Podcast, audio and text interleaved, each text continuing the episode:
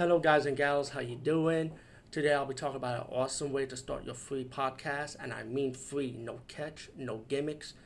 It's totally free, easy to edit, easy to record, and easy to promote and monetize your podcast. It's called Anchor.fm, and I highly recommend you guys and gals check it out and start your own podcast and let your voice be heard.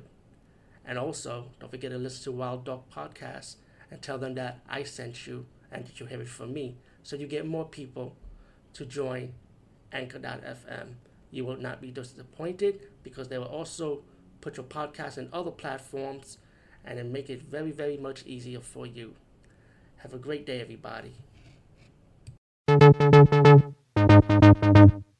Hey guys and gals, today we'll be talking about Gnome Alone. And by the way, this is my very first horror movie that is released in the year 2015. So 2015, my very first, it's Gnome Alone. It's a horror comedy, right? It's Vern Troyer who plays the gnome killer. And um, there've been there've been a few gnome horror movies actually. I was going to IMDb, so there've been a few. So there's really nothing new in the genre.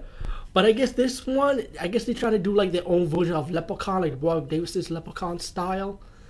But um, even though when I looked at the trailer, I thought it had potential, but it's really no Warwick Davis Leprechaun. Warwick Davis Leprechaun is too priceless. But I can tell you one thing: it is better than Leprechaun Origin. That I could tell you. Besides that, um, the movie starts out with like a like a live, like live person and a cartoon intro about how this leprechaun got his heart broken and his gold stolen by this witch. And then he tortured the witch with a symbol. And then the witch wanted revenge with redemption by using the symbol and making it like a trying to conjure up a gnome, like her own gnome, like her own spirit, like to kill, pretty much. And you can see from the cartoon how the gnome takes revenge. Except against the leprechaun, they didn't show you that part. Until you get towards the end that's a little spoiler, but come on, you've seen the trailers. It, it it already spoiled it for you, but but I'm just gonna fast forward. Now we get to the present time. You got this homeless lady seeing this young lady that's a cashier in a, in a, in a like in a store, like a convenience store, pretty much.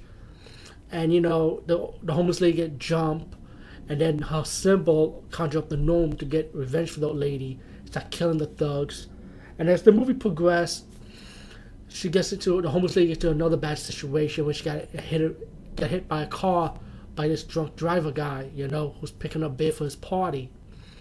Now, when the when a homeless woman died, right, the lady that works in the convenience store, um, was caring for her, trying to like see, trying to help her, trying to help her out, you know. But she passed the symbol to the young lady who works in the store, so now she bears the curse of the gnome.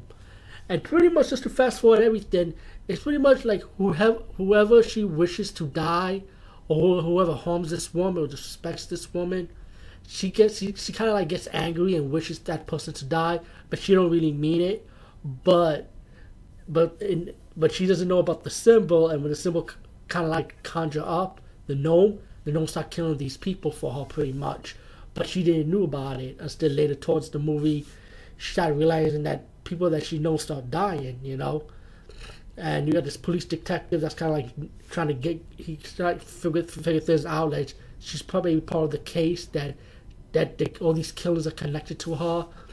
And um, the the girl lives kind of like a like a sad life, I would say a little bit because, you know, she she has friends and stuff, but her home life, her mom is like mentally ill. You know, she's like one of those drunken housewife what it look like and her father. It shows like a story that her father does molest her stepdad, excuse me, does molest her pretty much.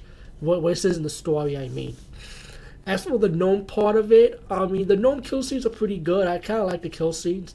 It kind of gives like that leprechaun feel kill scenes, you know, like there's blood and gore. The kill scenes were enjoyable.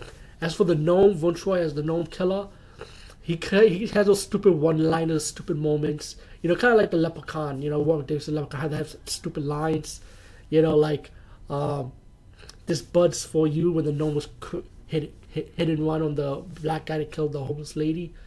Uh, so the gnome got some stupid like stupid funny moments how he was talking.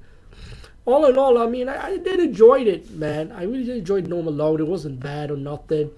Tell you one thing, it is better than Leprechaun Origin. I mean, Leprechaun Origin has some pizzazz to it. Probably would probably could took a notebook from Gnome Alone. Um, is there a potential for a sequel for this for this um, character? Um, I can see a sequel for it. You know the way it ended. I can see the gnome. I mean, like look at what this is Leprechaun. If you look at the first three, they kind of changed the story up a bit. You know, even even part four, five, and six. So I said, why not make this a franchise? Let, let the Gnome Alone be a, a horror icon. Let it be a horror franchise.